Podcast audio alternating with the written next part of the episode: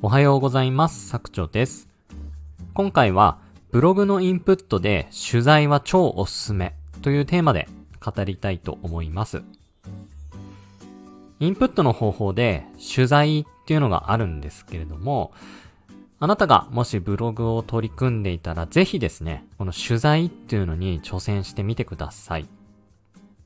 と言いますと、まあほとんどの9割ぐらいの方がですね、いやそんなハードル高いことできないですよ。っていうふうに思うと思います。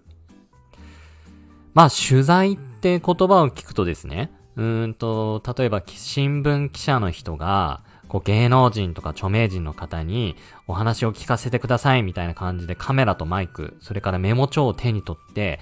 うんとパパパッと、なんかこう手際よくやるようなイメージを持たれると思うんですよね。で、もちろんですね、えー取材ってそういうことなので、えーまあそういうことをやって、要はですね、えーその相手の方から本音を引き出すとか、あ調べても出てこないような情報を引き出す。まあそういうことをやるっていうのが目的なので、まああながち間違っていないんですけれども、僕の言うですね、その副業ブロガーとしての取材っていうのは、ちょっとスタンスが違うんですよね。えっ、と、まあ、僕らっていうのは、あくまでも個人で副業ブログを運営しておりますので、うんと、その取材を申し込む目的っていうのは、例えば、さえー今さっき言ったような、うん、新聞記事に載せたいからとか、まあ、要はビジネスの目的ですよね。まあ、そういう目的で、もちろんですね、そこにつなげるために、時間をかけて取材っていうことはやるんですけれども、まあ、どっちかというとですね、そうじゃなくって、うーん、そうですね。例えば、自分が商品 A というものが、もうとにかく好きでですね、それに関するブログの記事を作っていたりするとします。で、その商品 A のことが、もうほんと好きで、それについて、えー自分で調べれる方法。例えば本を読むとかネットで調べるとか、まあそういうところ以上にもっと細かい話、深い話が聞きたいんだっていうスタンスで取材を申し込む。まあその熱量で、えー取材を申し込むっていうスタンスで行くとですね、あのーかなりお相手の方からいい話を聞いてくれたり、えーすることができます。で、そこで得た情報をもとにですね、ブログの方に反映することで、えー他のライバルと差別化することができますし、あのーまあ、ほとんどの人やらないですよね、取材って。うん。なので、そのやった話をですね、記事に盛り込むだけでライバルと差別化ができて、あのーまあ、検索の上位に上がりやすくなるっていう、うーん、ロジックがあったりします。で、その、まあ、なかなかですね、こう、取材を申し込むっていうのはハードルは確かに高いのはわかるんですけれども、これ逆にですね、相手の立場、うん、例えばその商品を販売してるメーカーの人とかですね、うん、そういう人の立場になって考えてもらいたいんですよね。そういう、なんだろう、うんと、あいお取材を申し込んできたのが、うん、新聞記者とかそういう、うん、ところじゃなくって、一個人がですね、えーこの商品について詳しく教えてくださいっていう風に言われると、それってですね、めちゃくちゃ嬉しいと思いませんか？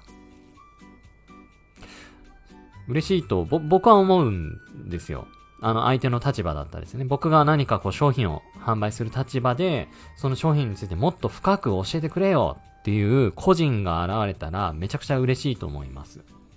それってなぜかっていうと、その商品について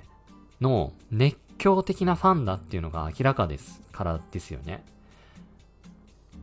もしね、そこに、あのー実際、じゃあ取材した時に、こいつ稼ぎたいから取材に来たなっていうふうに思われると、一気に興ざめして、あまりいいこと喋ってくれないっていうのは、それわかると思うんですよ。やっぱりそこにこう熱量があるから、いや取材してみたいんだよねっていうところで、何かこう一つの大きなハードルを乗り越えて、その取材申し込むっていうところまでたどり着いてるはずなので、逆にですね、あのーいや、作長さんが取材いいから言ってたなっていうことで、なんかちょっと気乗りしないけど、とりあえずやってみるか、みたいなスタンスで申し込んじゃうと、あんまりいい話ってですね、聞けないと僕は思います。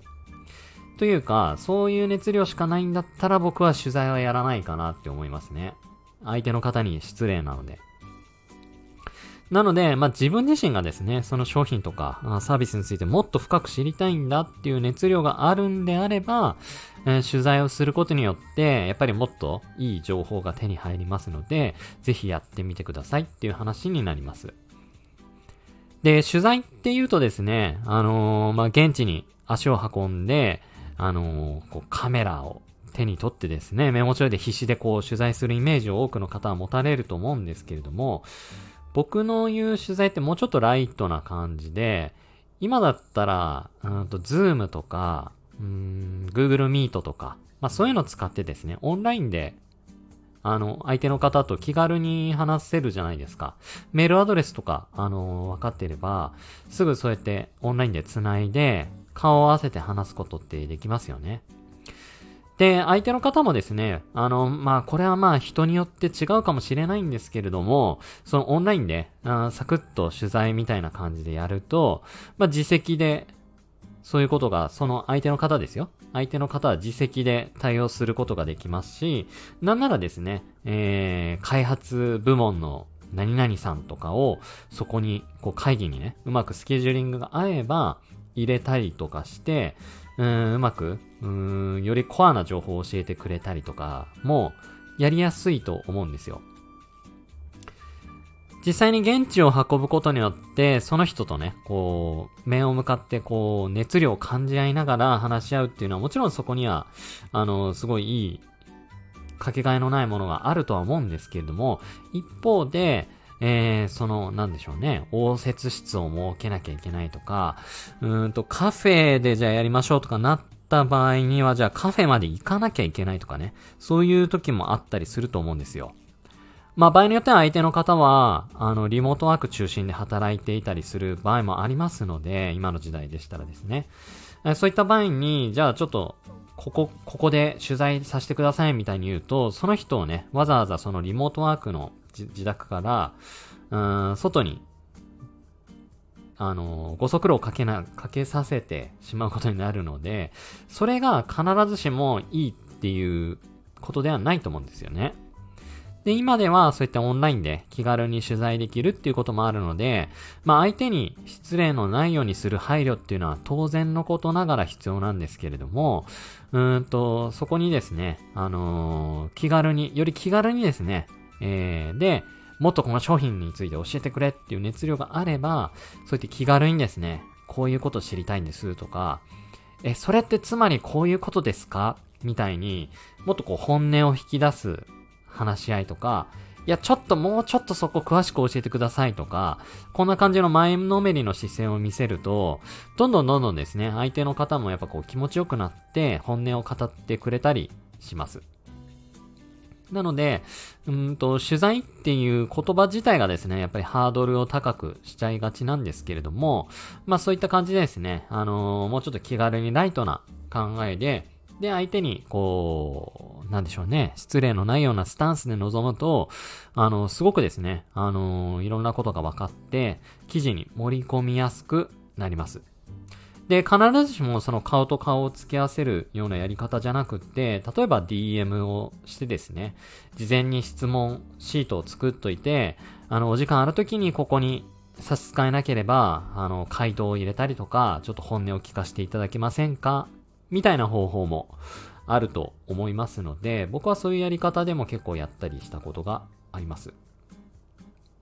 で、例えばこう対面で会うってなった場合に、ASP の担当者を通した方がいいとか、そういう話もちらほら聞こえたりするんですけれども、僕はですね、僕はできれば、そういう ASP の担当者を通じちゃうと、あ、返しちゃうと、その熱量の部分とかが、こう伝わらなくなったりしますので、僕だったら直接、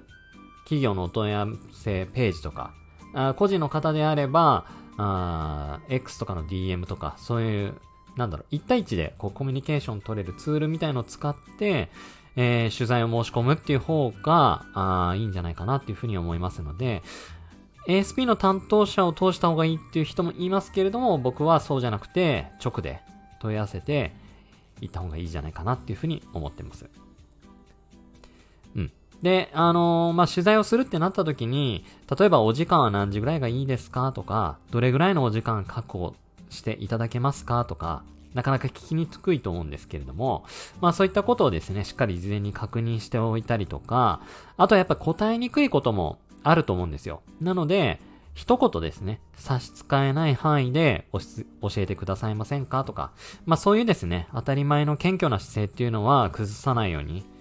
要は自分が相手の立場になった時に嫌な気持ちにならないような配慮っていうのは、まあ自分の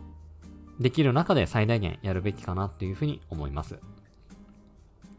で、その取材に向けてですね、変にこう取材用の本とか、そういう取材ってどうすればいいのみたいなのを調べる方ももちろんいると思いますし、まあそれはそれでいいとは思うんですけれども、多分そこの取材の本とか、取材の情報に書かれているのって、企業の方が企業に向けて取材する方法だと思うんですよ。僕はちょっと調べてないのでそういうのわかんないんですけれども、で、僕らっていうのはあくでも個人、副業をやってる個人として取材を申し込むっていうところにお相手の方にもこう価値とか魅力っていうのを感じていただきたいので、あんまりですね、その取材の方法とか、そういう型に当てはめた風にやりすぎてしまうと、あ、なんだ、この人ビジネス目的で来たんかっていう風に思われがちなので、まあその辺はですね、ちょっと気をつけて、もしやられるであれば気をつけてやってみていただければいいんじゃないかなっていう風に思います。はい。ということで、えー、今日はですね、えー、副業ブログ、あ、副業ブログですね。副業ブログで、えー、インプットする際に、取材。これすごくおすすめなので、それをテーマに話をさせていただきました。え、ここまで聞いてくださり、どうもありがとうございます。